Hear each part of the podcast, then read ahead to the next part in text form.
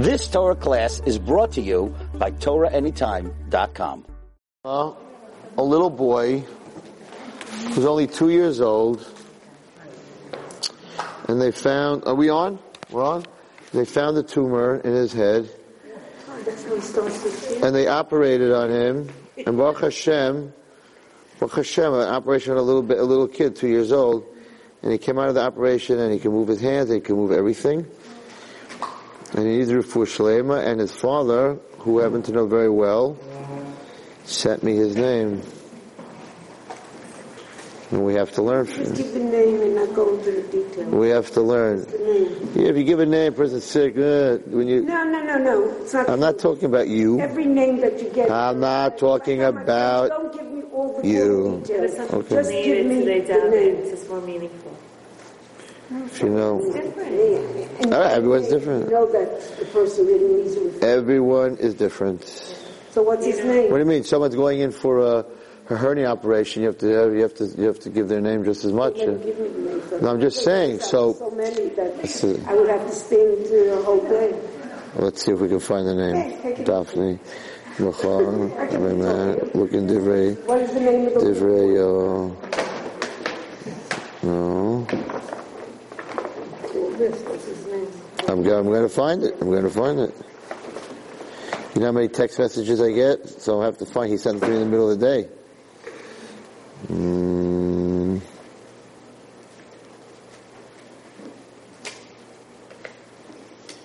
No. Where's his name?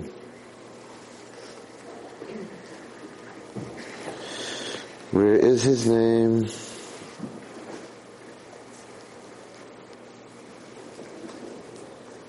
Divrei Yoel.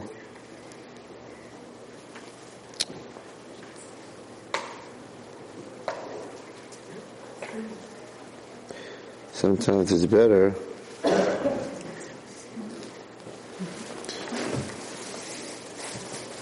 I don't know why it's not here.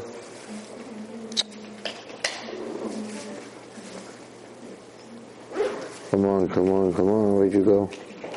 Oops, good evening, Miro. Not here.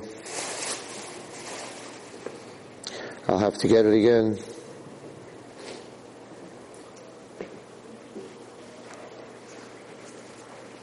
Oh, I got it. Okay. His name is Naftali Tzvi Ben Yocheved Rachel. Naftali Tzvi Ben Yocheved Rachel. It's Hashem Torah for Shalema. Naftali Tzvi is a deer. A deer. Should run like a deer, be healthy like a deer. Yocheved. Okay. Schus Yocheved and Rachel. Yocheved took care of all the all the little all the little children of Klal Yisrael. Schus Rachel Imenu. All right. Shabbat Torah for Shalem. Ilana about Laura Hannah, Manya Pesha about Pearl, Diana about Manya Pesha, Pina Diana about Pina, Diana. What was the Bina Surah, Lida Zero Zoro, Barsha Ben Zoro, Lida Ben Vela, and Mara Zoro Ben Hannah, Jala Ben Zoro, Zoro Ben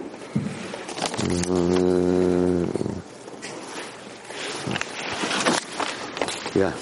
This is a new name. My friend is dying. I want to say till we go in the hospital. I'm telling you. All right. Okay, I don't want anyone to hear uh, about your boss, Rivka. This is She's living. She's living.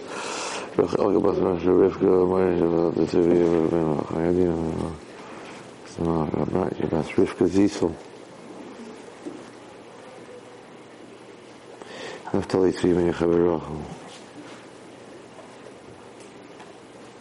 Oh, so you have the name. what name?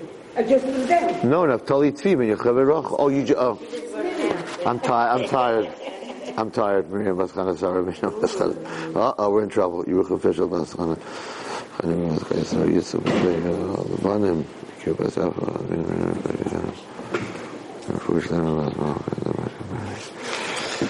Yes, uh, Ben Miriam, Malcolm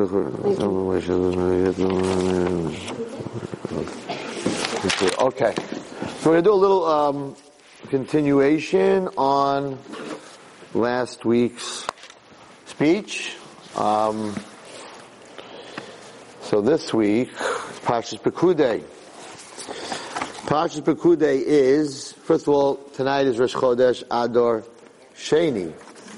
Brought down that really Purim, that, that, that Adar Sheni, when, when Haman did the whole open, did his whole pour, where he did his whole lottery, and it came out on the 7th of Adar, and he was all happy because that's when Moshe Rabbeinu died, right?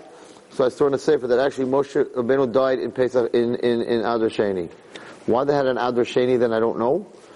But, um, it's before they had Bez, before, I don't know, before they had, uh, Bezin maybe, I'm not sure. But according to that, according to that it's, this is, you know, um, Adar Sheni. Adar Sheni is a very special month because, because Hashem gives us an extra 30 days. Mishenichnas Adar Ma'am B'Simcha. Normally you only have 30 days to be extra happy. Now we have 60 days. Does anyone here know, it's, it says in the Shulchan Aruch that you should be Marbin B'Simcha. Shenichnas Adar Marbin B'Simcha. You should be happier. Who in this room did something in the last 30 days to be happier? Yeah? Specifically because it's Adar? Very good. What? Oh, you put a Mishnah Adar with the fish. Okay.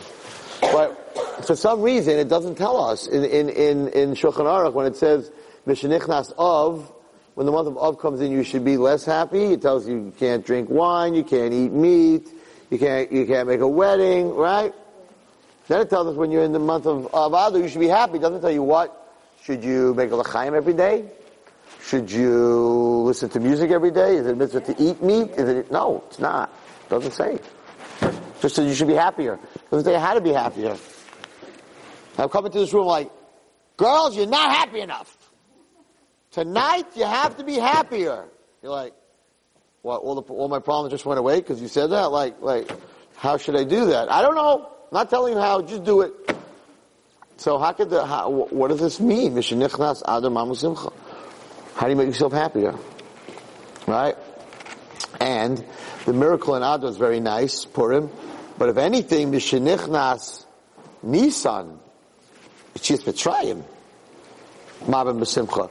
Doesn't say that. Doesn't say Mishenichnas Nisan Mabim B'Simcha. Even though we had Yitzias Mitzrayim, Kriyas Yamsuf, doesn't say nothing. Doesn't say Matan Torah, right? Mishenichnas Sivan, Marbin B'Simcha. What's with Adar? Right? Okay, it's a big miracle. Don't get me wrong with Purim. But so was uh, Kabbalah Torah. That's the reason we're in this world. And so was uh, so was so was Pesach. The answer is as follows: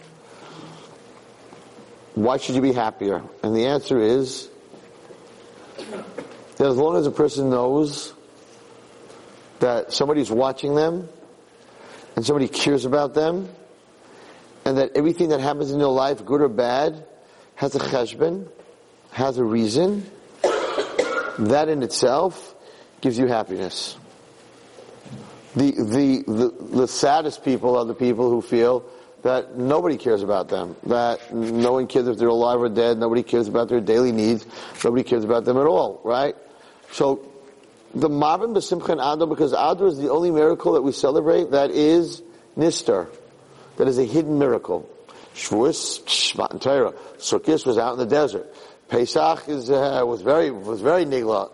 The ten, the, the, the ten plagues and the splitting of the Yam Suf. Hanukkah, uh, one day, it for eight days. So,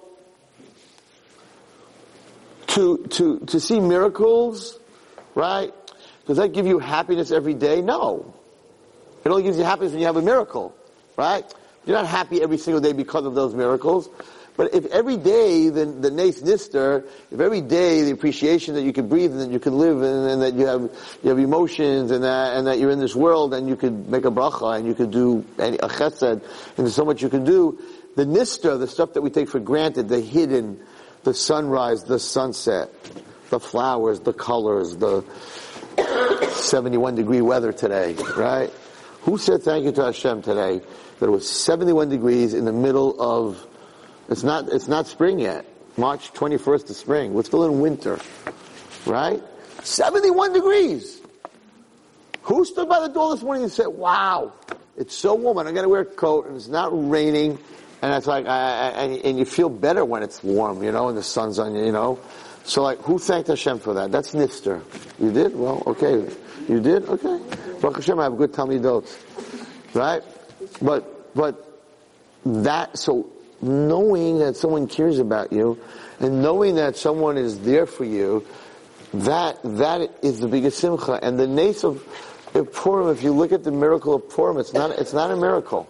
It's an everyday story. There's nothing really special that happened. It's very interesting. The Medrash starts off, in the Medrash in, in, in Esther, it says, it's a story of where a guy killed his wife because of his friend, and then killed his friend because of his wife.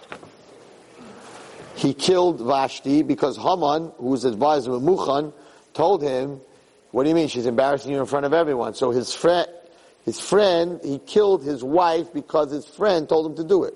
At the end of the story, he kills his friend, Haman, because his wife told him to do it. It's a funny story. Right? That's how the Medrash starts. Look at this story. It's like, wow. But the truth is, if you look at the story as it is, it's a Persian, Persian story. It's not like a big deal. You have a king. If you know anything about Achashverosh, there was a whole, there was a whole thing that, um, there's a whole, there's a, there's a lot of differences in, in like, was, was Esther beautiful? Or was Esther not beautiful at all? So half, one, one, you know, some rabbis say she was very beautiful, and some rabbis say she was called Hadassah because she was green.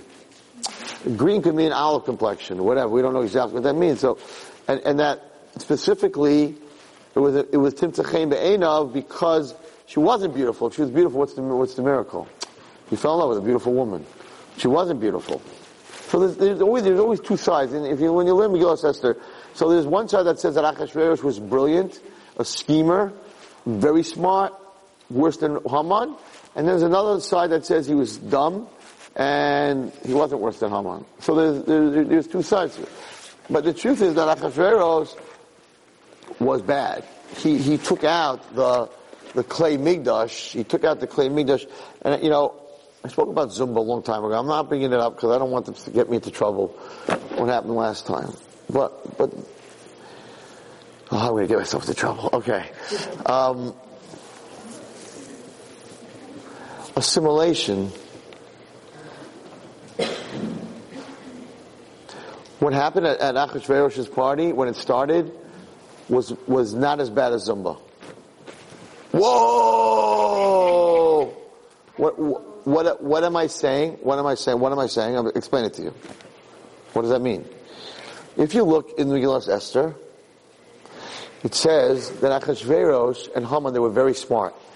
When they made the mishta, it was glatt, kosher, food, cooked and warmed up. The Sfadim call it, I forget what the Sfadim call it, that the Jew has to turn, not only turn on the fire, but he has to cook it. I remember in Kosher Delight, they used to say, I want my meat, whatever, I forgot what it's called, but whatever. So, um, so they made sure that everything not only was kosher, but was served by Jewish waiters, and the wine was not touched by non-Jews, so it wasn't Yain Stam Yain Nesach. And that's why he said, the king said, that every person can have a wine according to what he wants, because the Jews would not drink. They would tzaddikim. They're like, we're not going to this Christmas party unless they have kosher food, right? They had kosher food. We're not going there if they have women. There were no women. It was separate seating. Shimshon Pincus gives a it's interesting. It was separate seating. The, the, the Vashti had a party for the women. Achashverosh had a party for the men. There was, it was separate seating. Better than some, you know, bar mitzvahs we go to, right? Separate seating, kosher food, kosher wine, no women, no movies, no bad stuff, and a Clay klezmer band. Jewish music. Jew, Jewish music. I'm just giving a, making a joke, Clay klezmer, right? Right? So, so it was totally kosher. Zumba has English music. It has, it has not Jewish music, right? So this, this was very Jewish. And Mordechai, who was the only one, said, that's worse. That's worse than if it wasn't kosher and there were women there. Why? Because if it wasn't kosher and there were women there, they wouldn't have gone. It's much more dangerous when it comes to assimilation when you feel comfortable. You feel comfortable and they make you comfortable, then you assimilate. If, you, if they would have said, you're invited to the king's party, but there's mixed seating, and there's tray for food, and there's wine that's not mabushal that's being served by Goyim, you're not going. But because, and, and, and, and he was very careful, if you look at the, he was very, according to the medrash that I learned, he was very, very smart. Listen to what he says. Listen to what he says. At the party, V'hashtia kados. And the drinking was according to your das, according to kados, according to the frum Jewish way. Ain ones. Nobody was forced to drink. When you usually go to, when you go to Persia, when you go to a guest, the biggest insult you can do is if they offer you something to eat and drink and you refuse it. You don't refuse it. Right? So here he said, Ain oines. Ki kain yisad hamelach al korav beso. It's a very weird pasuk. Because the, the king, right, ordered all his officer, officers and people, lasses kitzoin ish ish, to do the will of every man, and therefore Klal Yisrael, if they wanted kosher, there was kosher. They wanted kosher wine, there was kosher wine. And he said, don't force them. Because if you force them, then their Malach and Shemayim is going to defend them and say, it's not their fault. They were, an Aines, you forced them. So the king specifically said, make sure that they do it on their own will.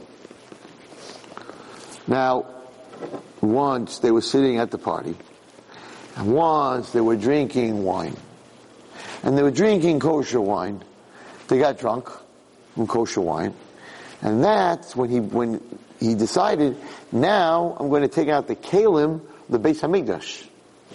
You're not allowed to use the kalim. A, a, a, Jew is not allowed to use a kalim. Beis Hamikdash is Chai Misa. Right here, the Goyim, he took out the kalim of the Beis Hamikdash, and the Jews were eating and drinking out of those kalim. And then, he invited Vashti to come and go in front of everyone without any clothing on. She didn't make it. She didn't get there. But that was his idea. So the, the, the power of the Satan, the, the thing you got to be more scared of is when it's kosher. It's when you feel comfortable. It's interesting. I have a girl right now in rehab, and she she went she, because of what happened to her. She decided she's not kosher anymore, and she's not, and she's wearing pants, and and she's like totally Hashem like does he exist, he doesn't exist, whatever. And it's not her fault. She went through crazy trauma, whatever it is, and, she went to this rehab where they're all, there was one other Jew and she left already, she's not there anymore. It's in Florida and they're all non-Jews. They're all non-Jews. Here in New York, McDonald's. Here in New York, pants. Now you drop them in a place where they're all Goyim, and there are no Jews. She said, I'm only eating kosher. So when I went to visit her, they took me into the kitchen, totally non-Jewish treif, chazer pig, chazer treif, rehab. And they took me in the kitchen, and they brought me to the chef, and he, he said, oh, we just got our delivery of kosher meat for so-and-so. I'm like, yeah, probably Hebrew National, right? He takes the box out of the freezer, he opens it up. It's Ali Satmar Processing from Williamsburg. And she told me I need to get, I need money because I need to buy skirts. Now this is a girl, right? And I gave, I'm giving my pants to all the non-Jewish people. I'm like, so when I was there, I said, I sat down and I said, what's going on here? Like in Brooklyn, every, all the Jews, you like eating treif and wearing pants. Now you're, right? So because when she was by the Goyim, and she was eating non-kosher and she felt she, she, she, she, knew she was Jewish so she wanted to be she wanted to be different. She wanted to be she wanted to get her Jewishness back whatever it is. And it's very weird. It's not the first time that this, you know that this happened. So when you get comfortable right? You get comfortable you get comfortable with certain things. You get comfortable with your movies you get comfortable with your music you get comfortable with all that stuff. That's when you're in trouble. It's when you're uncomfortable that you might change and you're comfortable. It's very hard for a person to change. So over here, Achashverosh knew to get the Jews to do what he wanted, he he'd have to make them comfortable. So he made a glatt kosher with kosher wine, with kosher waiters, with kosher everything, and, and that's how they fell. And, and Mordechai knew what was going on, and Mordechai said, it's not a kosher party, it's a Christmas party. And the end of the day, having kosher at a Christmas party is you celebrating Christmas. He understood that, but they didn't, they didn't chop that, they didn't understand that. And, and that's something we, today, oh my gosh, you heard today with Iran? So, so today's Rosh Chodesh. Tonight's Rosh Chodesh, right? So I, I, I read this, and um, and a lot of people who heard about it got very scared, and I was like, no, don't you see it's Mamish Purim. Iran is Persia. It's Paras Umadai. It's the, where the story took place, right? So today they shot two ballistic missiles. Two ballistic missiles without warheads. They sat, shot, I believe it was 760 miles, which is to the other side, from one side of Iran to the other side of Iran, because they said that Israel, that's how far Israel is. They wanted Israel to know that anytime they want, they can wipe them off the face of the earth. But what do they do? I, I have to read this to you. This is worth listening to. You have to hear this. And I said this years ago when they started their nuclear stuff. Halavai that I'm right. So today is Chodesh. This is a, this is this is when you expect Persia to wake up, right? This is Haman. Haman, Haman had it signed, sealed. He had everything. Listen to what these chayas did today. So other people who read it, they're so, I'm so scared what's going to happen. I'm like, Kurdish Baruch what's going to happen. What happened to Haman? What was his um, punishment? His punishment was that he hung on the tree that he made for Mordechai. Right? So can you imagine they shoot, they shoot nuclear, nuclear missiles to Israel and they end up landing in Iran? Their own missiles that they want, their own tree that they built? Oh, come on, this is, you have to hear that. I'm not, I'm not reading this to scare you, I'm reading just the opposite. You should know the Purim's coming. It's coming, this is it, we're, we're Mashiach time, this is the end of days. There's nothing to talk about. Our enemies have nuclear bombs, so what, like, what more do you want? Hold on. There were Jews in Iran, right? There are, there are a few Jews, and there are a few, not a lot. They all ran out. They're all here. They're in Great Neck. And, no, seriously, Great Neck and Brooklyn and in, in L.A. Baruch Hashem, they got out. you kidding me? They, But there were still some. they had to, there's a few. There's a few. Just give me two seconds. We're going to get this for you. All right, listen to this. Don't, now, I'm not reading this to you to be scared. I'm not reading this for you to be scared. Just the opposite. You have nothing to be scared about. If I could find it, we'll see what happens. If I may not be able to find it because it's Israel nobody really cares about much. I'm not going to find it. I taped, I copied it down. All right, that's what happens when you have a Nebuch phone. Nebuch phones, they fi- they're not so smart. They forget things. They forget things. Baruch Hashem. It's a good thing to have a Nebuch phone. All right, I don't have it. Anyway, what they did, what they did is they wrote in Hebrew on the missile. They wrote in Hebrew words. I don't know who in Iran knows how to write Hebrew, but they wrote in Hebrew words, um, the destruction of, of Israel is near, something like that, in Ivrit. It's Haman. That's it. It's just Haman. It's Haman. Mamash Haman. I'll see if I can read it for you exactly. I don't think so. We'll see in a minute. Yeah, here it is. Listen to this. Must be wiped out. Iran sends bold missile message to Israel. Oh, they're going to get it, boy. Iran reportedly test fired two ballistic missiles Wednesday with the phrase, Israel must be wiped out written in Hebrew on them. But they said they didn't violate the nuclear deal, whatever it is. And then they wrote, Chayas. Who, who wrote this for them? Um, their head, their head honcho, their, their, their Ayatollah, their, their Achashverosh. So they wrote it in Hebrew. You believe it? They wrote it here? And, and they sent it as far as they, they were trying to, yeah. The, the, the 1,240 mile range of our missiles is what he, this is what the, the Iranians said. The 1,240 mile range of our missiles is to confront the Zionist regime. Israel is surrounded by Islamic countries and will not last long in a war. It will collapse even before hitting, being hit by these missiles.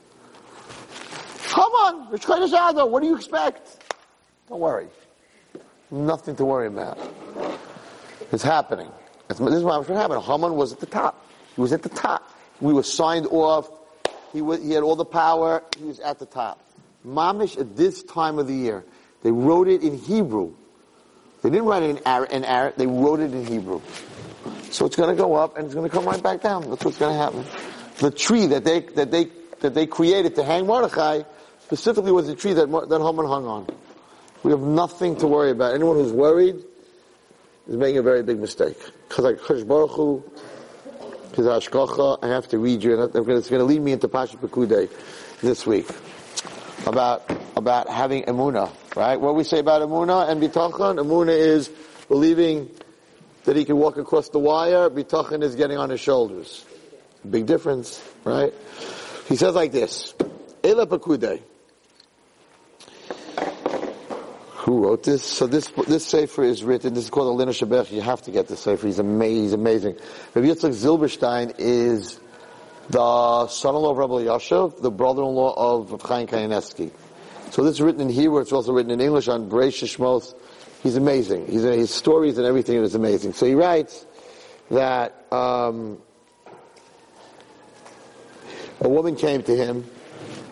This is very deep.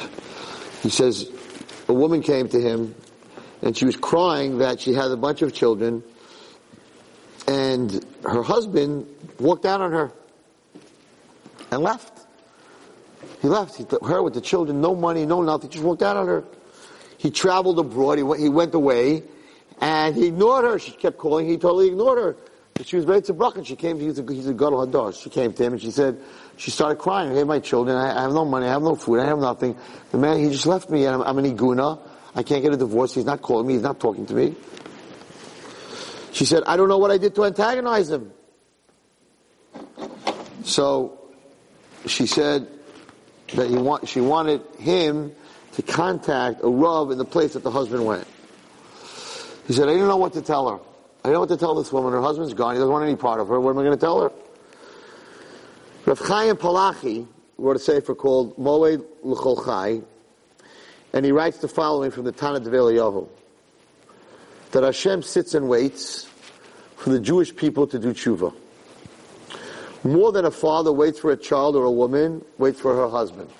Because Baruch sits in Shemayim, no matter what we do wrong, no matter how we misbehave, we're still here. He doesn't destroy us, right? Because he's waiting for us to come back to him, right? To do tshuva. So he says like this, and this is a secret that Rabbi Gamliel told me a long time ago. He said like this. He said, everything Hashem does is mida keneged mida, right? What mida keneged? I don't even know how to say that in English. Mida keneged mida. So, if you daven that the children of Klal Yisrael should come back to Hashem, and you cry that Hashem, that we walked out on him, specifically all the kids and all the people that are, we spoke about last, right? Everything is random, and they're atheists, right?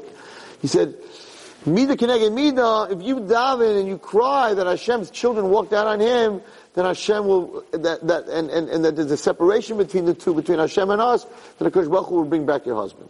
Mida Keneged Mida. Reb Chaim continues, believe me, every time I read this statement, tears flows from my eyes. So how can it be that the King of glory, the God of the universe, sits and waits for us to repent so he can shower us with all the good in the world, but we still go on our wayward ways of our hearts and we are not stirred to repentance. If this would happen to a person's beloved son would not come home in the evening, at the time he usually comes home, right? We, all our parents, we, all, all of us that are parents, and your kid doesn't show up on time, we look at the window, see the cracks, every time the car comes up the block, we see if it's them, right? Or Chas v'shalom, a woman's husband would travel abroad, how great her suffering would until she finally sees him. He says, for HaKadosh Baruch Hu, the suffering is far greater, the, the Tana Devei Eliyahu says. So he concludes and says, Rav Chaim concludes, he says, Hashem is suffering so much, why are we still in this deep slumber, and why are we not repenting? Okay. So I have to tell you something. Just true story. I had a student in Heights Yeshiva in eighth grade, was the first kid in my life that I could not discipline. I'm a disciplinarian. My, um, I love my, my students, but they were always very scared of me. because I was strict, but I was fair and very loving. There's this one guy in my class I could not control. I could give him demerits. I could take away his recess.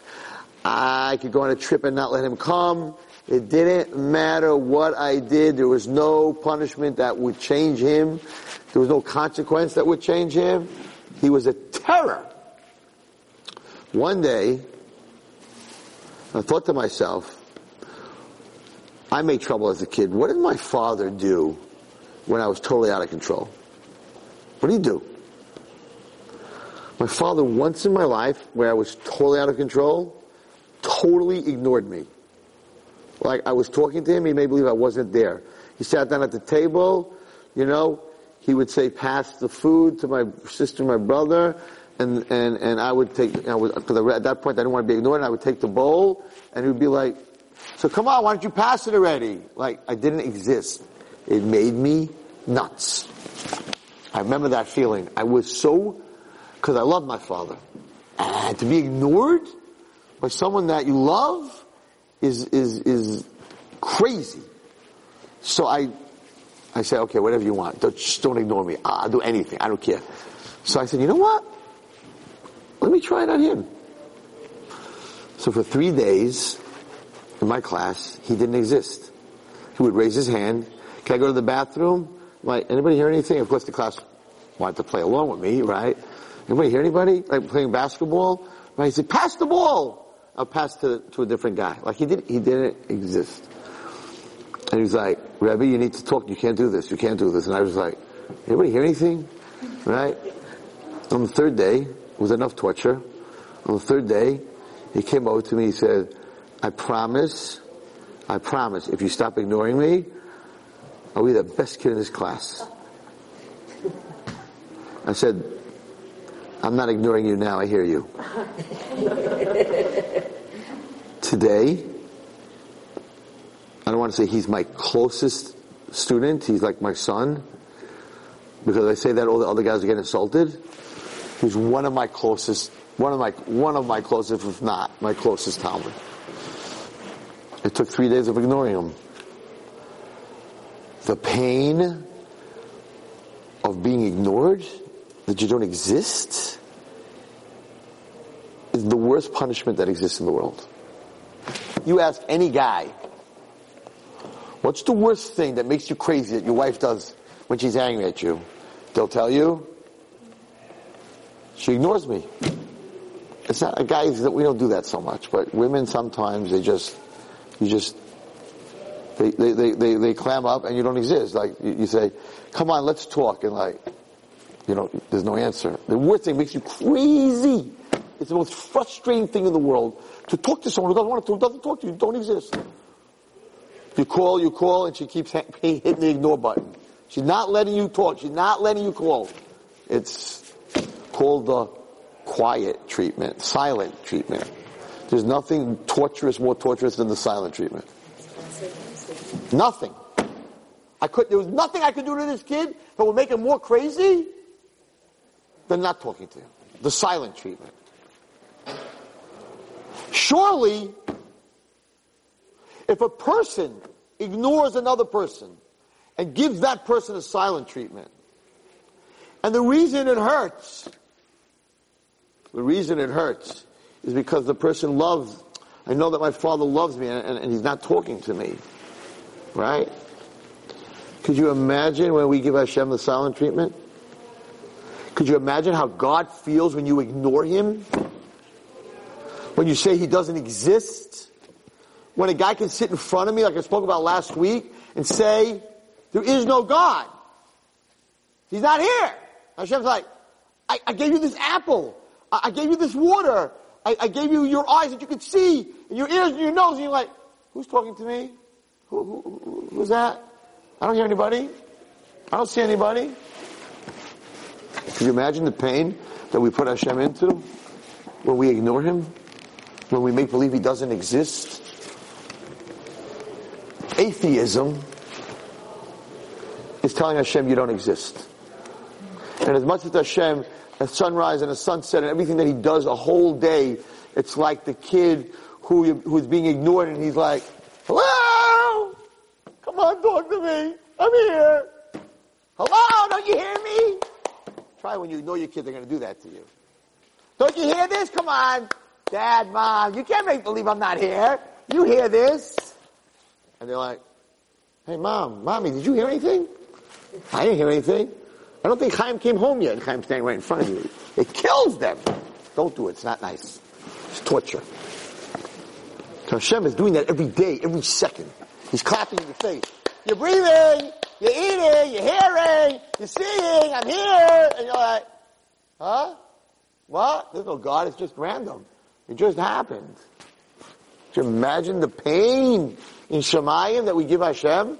We ignore Him. He doesn't exist. He's not in our life. Wow.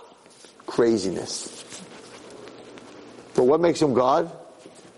If I were him, you ignore me, poof, the magic dragon, you're gone. You're not going to wake up the next morning. You, you, you're waking up to ignore me? You're waking up, I'm giving you everything, and you're like, where is he? There's no God. Let's do whatever we want. If I was God, I was like, pull that one out of here. You know, we'll just keep the ones that that appreciate what I do. No, Hashem gives them life and life and life and money and this and that and children and families and, and, and they're walking around ignoring him, totally ignoring him. You don't exist. All the atheists, they totally ignore you. You don't exist. That's why he's God. Only God can do that. A human being can't do that. You can't do that. You ignore me and then you what? Because Baruch gives them life over and over and over. Yisparach Shemo, what God is. Unbelievable what God is. It's not normal. It's not normal. It doesn't make sense. Why are you, why would you give someone life to say that you're not giving them life because you don't exist? So if I don't exist, and I don't give you life, so the malachim are like Hashem. This person said you don't exist, and you don't give life. So listen to what they're saying. Don't give life. Give him a heart attack. Have him hit by a car. Not so messy. Let him not wake up in the morning. Right? Hashem's like, no. Maybe tomorrow. Maybe next week. Maybe on their deathbed, they'll be 95 years old. They'll finally say, I think there's a God. I'm waiting. That's a Kodesh Baruch. Ignore him all the time. Every time, every time we don't show our Satov for what he does for us, we're ignoring him. He gives us a present called life. You don't say, not only you don't say thank you, you he doesn't exist. It's not ridiculous. So if you understand, if you were ever ignored by someone, and you understand the frustration and the pain of, of being ignored by someone, right? Imagine HaKadosh Baruch Hu many millions of people in this world, millions of people in His world that He created for the human being, for the person, are saying, who? Where? You hear him? You see him? No, there's no one. It's random. It's a couple of cells that got together and created a world. Yeah, that's where we are. Anyway, it hurts. If it doesn't hurt, then you don't have the right relationship with him. He goes on, he says the following. He says, Rav Chaim writes, this Rav Chaim Palagi, was a big, big, big, big gadol. Said, Rav Chaim writes that all the Jewish people, if all the Jewish people would have a conversation with Hashem after the Elah on Yom Kippur, once they've been purified, once we're, we're finished in Yom Kippur, and it's the Elah, you know, they, they ask a question, when you finish the Elah, what do you daven? Maariv. What do you say in Maariv Shemon Esrei? Slach lanu. You didn't do anything wrong yet. What are you asking forgiveness for? You just finished Yom Kippur, right? Says you're asking forgiveness because you're in such a, you're, you're already so hungry and such a rush that until you got to Shemon Esrei, you pretty much didn't think of any of the words you were saying. So you're ready the first Shemon Esrei, you're asking for forgiveness. So he said, he said, if Klal Yisrael at the end of Yom Kippur, if we would all turn to Hashem and say, we are not budging, we are not going home to eat and drink until you bring the Yeshua, until you bring Mashiach, there is no doubt that this prayer would be accepted by Hashem. But we finish Yom Kippur like a little boy coming, running out of school, and we're just running home to eat. He said, if at the end of Yom Kippur, when the Jewish nation is at their holiest time, if they would turn to Hashem and say, listen, this is not about eating, we're not budging. We're not going out of shul. We're not leaving. We're not budging until Mashiach comes. And Reb Palagi was a very big makubal. He said Mashiach will come. Problem is that we don't. Okay. This is a little deep. It's a little um, textual. Okay, what I'm about to tell you, but it's very, very, very beautiful. So there's a halacha. There's a halacha that when you when you lend somebody, let's say a poor man comes to you and you, let's say you lend them a hundred dollars. A poor lady comes to you, and you lend her a hundred dollars, but right when you're lending it, you're not giving it to her, and you want to get paid back. So you're you need what's called collateral, but she doesn't own anything. Right? She can't give her house as collateral. She doesn't own a house. So she has a jacket that's worth a hundred dollars. You say, okay, here's the deal.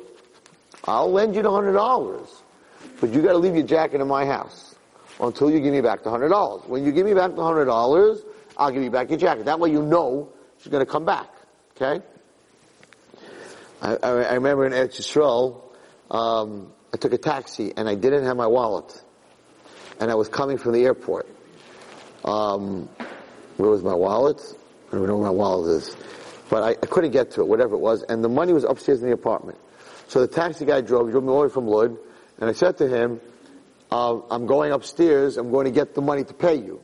He's thinking, he probably has a back door over here, right? I said, no, no, no, no. Usually I have my, my hand luggage with me. I said, usually at the tefillin shali, right? I show him my tefillin. I'm like, my tefillin's worth more than I said, I'm leaving it in the car. So I was, then I said, my, my gosh, you could have driven off with it, right?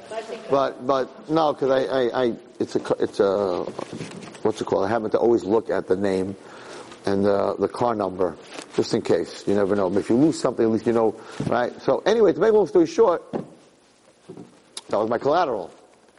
So, the halacha is like this though, she's a poor lady, so let's say she doesn't need the jacket by day, but she needs the jacket at night because she's cold. I have to give her back the jacket at night. So really I'm going through the night without collateral. But the ani cannot cry to Hashem that they don't have, because you're going to get into big trouble. If she cries that she took my jacket as collateral, it's going to be very bad for you. That's the halacha. You have to give it back to them when they need it. You can have it when they don't need it, but when they need it, you can. Yeah, right? So if it's a night clothing, take it by the day. It's a day clothing, take it by night. Okay. So it says the following. In this week's Parsha, Pekudei, so it says the word Mishkan twice in the first, in the second pasuk. This is a big uh, Shabbos. This Shabbos, Chazak, Chazak, Chazak, V'nis Chazek. Every Shabbos is a big Shabbos, but I don't know. I just feel very, um, always feel in Adar very um, upbeat. But I have to tell you, I didn't feel it so much Adar Rishon. I feel it much more Adar Sheni. Whatever. Um, so Pash Pekudei starts like this. Eile Pekudei. Eile Pekudei HaMishkan, Mishkan HaEdus. These are the reckonings of the Mishkan. So Moshe Rabbeinu gave uh, an inventory of everything that he took so that they didn't think that he stole anything. They, they didn't leave Moshe alone. But anyway, so it says the word Mishkan twice. Eile Pekudei HaMishkan, Mishkan Mishkan HaEdus. So the question is, why does it say Shnei Pamim? So Rashi says, for both Beit HaMikdashes that were destroyed, they were taken as collateral. Instead of Hashem destroying us, right? So instead of destroying us, He took as collateral, He took the two Beit HaMikdash. That was the collateral. So the question is, if the halacha is that you have to give back the collateral when they need it, how come He didn't give us back the Beit HaMikdash? Hashem lives by our halachas.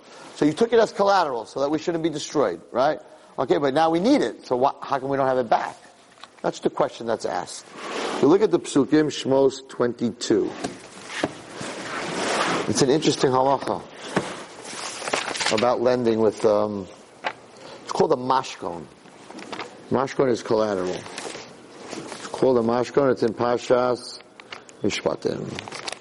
I hear somebody whispering. She knows exactly what I'm talking about. We're very smart. Everyone's very smart. I don't want to embarrass her because I know where she's sitting.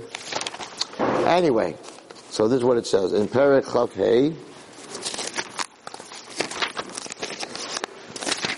Perek No, it can't be Perek Hey because that's not the Perek Chaf Beis. Okay, yeah, this is what the Pasuk says.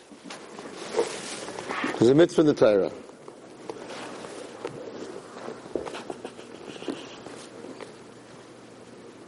A Beis. No, that's Chaf Aleph. Beis. Sorry.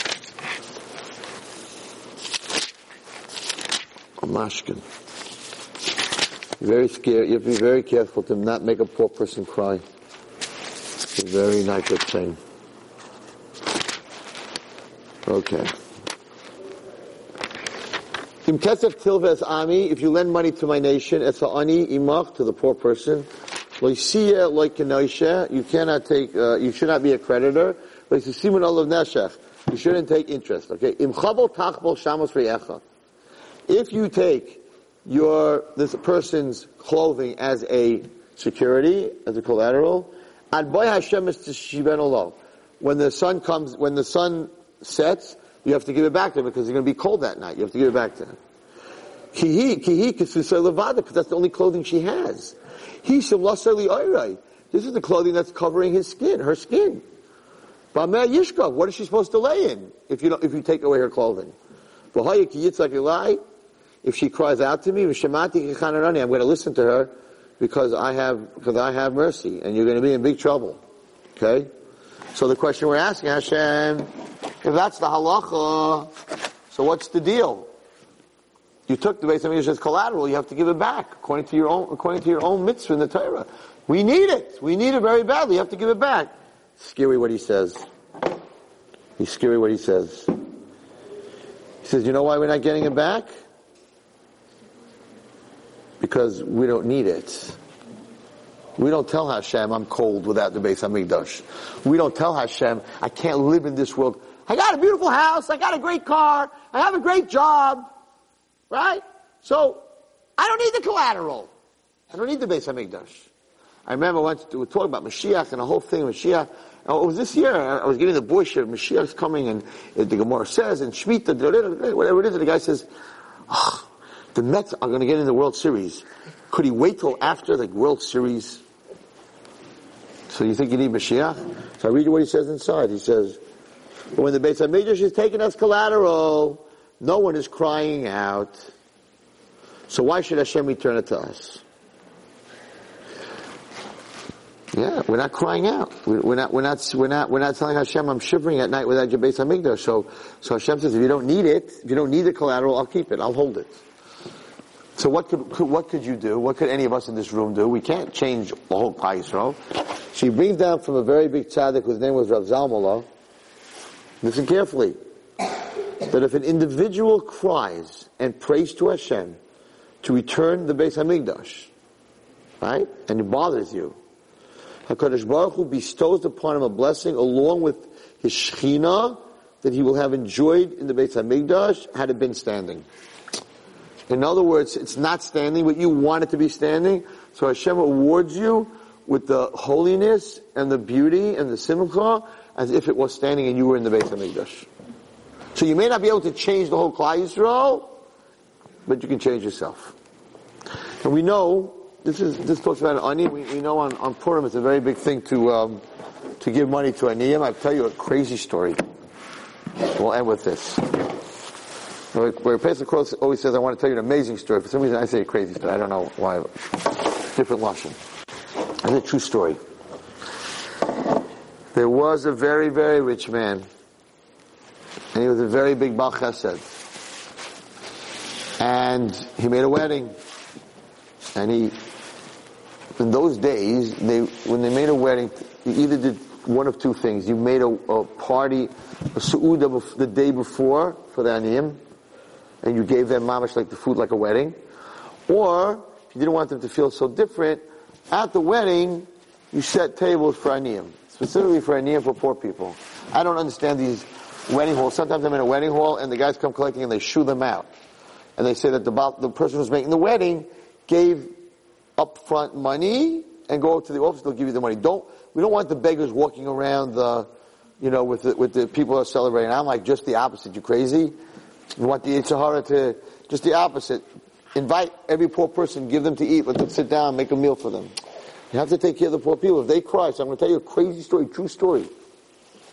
So, so this guy was a very nice guy. He was a very nice guy, and he has this wedding, and he's by the chuppah. He's the father of the girl, and the girl's now going around, you know, the seven times, and there, there's a guy talking to the father, the guy who's going to make the announcement, you know, who's going to make the brachas and the ksuva, read the ksuva and everything else. And this very poor man comes up to him and says, "Oh, this this father, women don't know that much that much about this. So so in shul, in the old days, and today in Hasidic shuls, and I have it on Yom Kippur. So when you're davening, you know you don't you're not allowed to eat before davening. So sometimes you get a little weak and a little lightheaded and a little tired. So we have what's called tabak, right? Tabak is crushed tobacco with a scent, a, a scent in it. It's called a shmek tabak. So you, you smell it and it makes you sneeze, right? And you sneeze and you, and it wakes you up. Well, a shmek tabak, it's, it's, it's worthless. It's, it, it costs nothing, right? But everyone, I have it. I have it on Yom Kippur. I have a few. I have a mint, mint, and I have a lemon, and I have, I have all these different smells. It's very cute because all the Yerushalmis, I always in Eretz Yisrael, Yerushalmis go around to every single person with my stuff, you know, to give it out, which is a, it's, it's a good. Anyway, it's called a shmek. It's nothing. It, you don't make a bracha on it. It doesn't even have enough that you make a bracha on it. You don't make a bracha. That's why Yom Kippur, you're not supposed. I don't know if you're supposed to smell basam and make some, I don't but it doesn't have a smell. It's called shmek. It's worth a penny. It's worth a nickel. It's worth nothing. It's worthless. So this this man was known that he always um, in shul, he was like the guy who had the shmek tabak on his, on his table, and people would come by the different tastes, whatever it was. So this poor man knew that the father of the kala had in his pockets, he always had shmek tabak. It's a thing to have. There were people, even when I was growing up, the, the, the shamus in my shul, in Monsey, he always had a, a silver, a beautiful silver little box that had tabak in it. Right? So he comes up to the, to the man, it's mamash in the middle of chuppah, and the poor man says to him, could I just, uh, I'm, I'm, I'm, I'm, I'm hungry and I feel faint. Could you, could you just give me a shmek? And he's like, I'll give you, I'll give you, but I can't do it right now. I'm busy. It's my wedding. You have to understand. Listen, this is not the time. You'll come to me after the chuppah. I'll give it to you. But this is not the time. I'm sorry. I can't give you right now. And he shoos him away. This guy walks out of the, of the wedding and he turns to Hashem and he says, I understand, Hashem, that, you, that I'm an ani, that I'm a poor man, and that you're not giving me money, and that I have no food a whole week. But you can't even give me a shmek tabak? He says to Hashem. You can't even give me a shmek tabak? That's how low I am? I'm such a nothing? You can't even give me a smell, a, a little smell of a little tabak? Okay. What happens? The rich man starts to lose his money after the wedding. And he comes to the Divrei Chaim. I think it was the Divrei Chaim. I'm not sure which Rebbe. He comes to his Rebbe, and every deal he makes goes bad. Every deal he makes goes bad. The poor man, right, ends up going to the next town, right, and somebody gave him a little bit of money to start a business, and his business took off. And the money that he's losing, he's getting. It's a true story. And he comes to the Rebbe and he says to her, he doesn't know anything. And he comes to the Rebbe and says, Rebbe, I don't understand what's going on. I gave tzedakah, I took care of people, I helped the Rebbe, I helped the yeshivas, I'm a good man, I'm every deal, I, I just lost two boats, was sunk, that I had all my money on. What does Hashem want from me? Rebbe said, I need a night to think about it. The next day, the Rebbe comes back to me, he says, in a dream I saw, is it true, do you remember at the wedding of your daughter, a very broken poor man came to you in the middle of the chuppah, and he asked you for a shmek tabak. Thinking, he's thinking, yeah, yeah, Arul of the poor man, I know Arul of the Ani, yeah.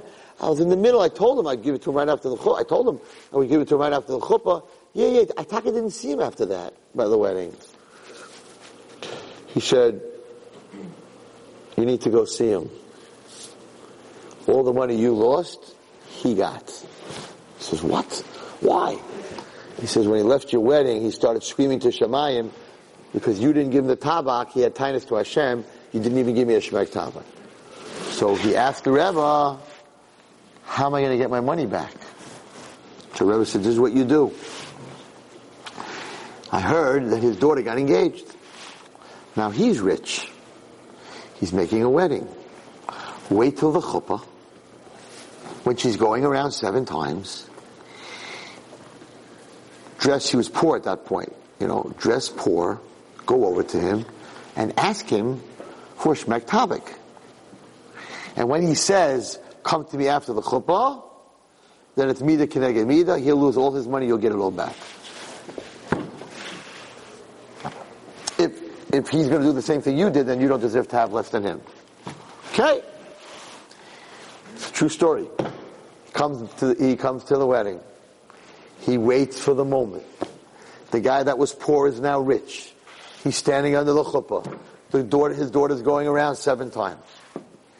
The guy, the, the, they're talking about what the kibbudim are going to be. This guy, who of course the poor man would not, who what used to be poor was now rich, would not even recognize him because the last time he saw him, he didn't know that he lost. He didn't know that he lost all his money, right? He got his money. He didn't know that he lost all money, so he would never recognize that that was the same guy. And he waits for the right second. He goes, "Please, please, a shmek tabak, please, could you give me a shmek tabak?" And the old guy that was poor, that was now rich, says, "Sure." And he takes out three canisters of Shmek Tabak. And he says, which one would you like? And the poor man faints. Faints out right on the spot. The guy who used to be rich. And they pour water on it, and there's a whole town around, the whole thing, whatever it is. Anyway, he doesn't know what happened. The old poor man that's now rich, he know what happened, whatever it is. So they, they wake him up and they sit him down, and after the chup, he says to him, I, I, I offered you Shem. You want food, you want money, I'll, I'll help you. What do you need? He says, you don't recognize me, do you? He says, no. He says, you came to my wedding when you were very poor and you asked me for a Shmek Tabak and I said no. And I went to the Rebbe and the Rebbe said, all the money that I had, I lost and now you have. And I figured I'm going to take it back. And I asked you for a Shmek Tabak and you not only offered me Shmek Tabak, but you took out three different kinds. So the poor man that became rich said to him, we'll become partners. And he gave him, they went to the Divrei whoever the Rebbe was, and he gave him, he gave him half, and they became partners in business, and the two of them, whatever. You have to be so, I'm talking to myself, because this morning I had somebody bother me by davening, I did not react the right way. Where's this story written? It's a Hasidic, very famous Hasidic Ma'aseh. I could, I could, I, I've said this, I said this many years ago, I could look it up. It's a very famous Hasidic. It's called the Shmek Tabak. Every, any Hasidic person, kid, you tell them, you know the story of, I think it's Arla with the, with the Shmek Tabak? Every, they all know it. Careful you have to be. When a poor person puts out their hand, you're in the middle of working, you're like, well, what are you bothering me for? Be very careful. It's sometimes, if you don't give them, they're going to end up with all your stuff.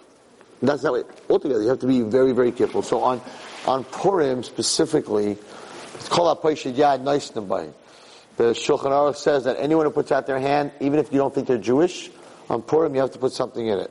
A quarter, a dollar, fifty cents. You can't send that hand away empty. You don't ask questions on Purim. You don't have to give them a million dollars, but you don't, a hand that's put out, and that's why there's a minig called, everyone here knows about Hanukkah Gelt, but there's a minig by Hasidim that when the kids come and bring you shlachmanis, you give them Purim gelt. You give them a dollar. So they gave you something. You don't let them leave empty-handed. Or you give them the shlachmanis that they ended up, you know how to start the shlachmanis. They sent the shlachmanis, right? They sent the shlachmanis to you. Then you took the paper out of their shlachmanis and sent it to your friend who took the paper out. And it ended up that their shlachmanis that they sent to you ended up coming back to them from somebody else. It's a, it happens. So, what? It's, once you, once they give it to you, it's yours, you're allowed to do that, sure. It's yours. Once it's yours, right? Shlach manas ishriyeyo. The mitzvah is to send two separate items of food to one person. Matanas Yonim is one item to two people. In other words, one and one. Shlach manas is two. and, and according to many poskim, it should be something that's edible right away. So don't send them cans of raw raw stuff or raw potatoes or stuff like that. Don't send them things that are raw that are not edible unless they're, unless they're cooked. It should be something that's edible. Listen, we we uh, I can't say anything because I have a Pesach program, and and and and I can't say anything, right? So because I have a Pesach program, but but Lemais in the old days, Purim, my my mother always tell me that in Europe, Purim, like were, the women were baking now. They were baking now for Purim, and and there was no such thing as buying something and sending it to someone. You made it. Like you sent stuffed cabbage, you sent potato kugel, you sent, so they were, they were cooking and freezing and baking. There was no such thing as, as, as you know, buying in the store, $25 shlachmanis, eh, then I went to the next house, go to the next house, to the next house, to the next house. They, they, they actually worked. We, we, listen, that's why I can't, I can't give mussar about it because how can you have a Pesach program if, you know, the work that we used to do, the enjoyment, the work, the work that we used to do. My grandmother was German, right? We're Yekas. So when I was a little boy, the Yekas have a minhag, they bake what's called a ham- haman. They bake a little gingerbread guy, and around his neck, I'm serious, around his neck is a ribbon. And as a kid, my, she, she would bake that specifically for Purim. They bake, they're called hamans. And there's these little hamans with a little thing around their neck because they hung. It was, I remember my grandmother baked when I came to her on Purim. Was like the biggest thing. We lost that. We lost that. You know, you go to the bakery and you buy hamantash. Who makes hamantash? So yeah, all right, we're very busy. You know, but on the other hand, we do give more tzedakah today than was ever given in the history of Yisrael. Nothing to talk about. You have no idea the multi-millions of dollars that are given for Pesach and Maos Chitim. You have no idea. Millions and millions and millions and millions of dollars for people, for Pesach packages, so that they have what to eat on Pesach. Klal has never given this much stuff. Because in Klal there were two rich people in one city or one town. Today, Baruch Hashem, there's, there's a lot of rich people. And, you know, people say things about Flatbush, probably the center of the world when it comes to tzedakah. Probably the most money that goes out there. That's why everybody comes to Flatbush collecting. There's a lot of tzedakah comes out of here. So, Akash Baruch you know, we, we haven't, we haven't had a Beit HaMikdash for a very, very long time. But we got the Iranians, they're back. Chutzpah to write it in Hebrew. It's like, so if the missile comes back and, and lands on them, so it's our Hebrew that's written on there. You understand? They wrote, it's, it's when I heard, when I, when I, when I, when I read it today, I'm like, Hashem, this is, this is absolutely hilarious. This is hilarious. This is exactly what happened. He built a tree to hang Mordechai. That tree hung him. Today of all days, they decided, they wrote it in Hebrew, wise guys. They didn't write in Aramaic. Hashem. It's going to be good. It is good. It's going to be better. This is our month. And Benisan Nigla. Benisan, we're going to be in Mitzvah Hashem. This is the year after, after Shemitah. You're going to see big miracles and big Nisan. Bezrat Hashem. And if Klal Yisrael puts out their hand this Purim, instead of asking for money, or a job, or children, or shidduch, or any of that, if we ask for the Beis Hamikdash, and we want our mashkon back, we want it back. You took it, but we want it back because we cannot live anymore like this.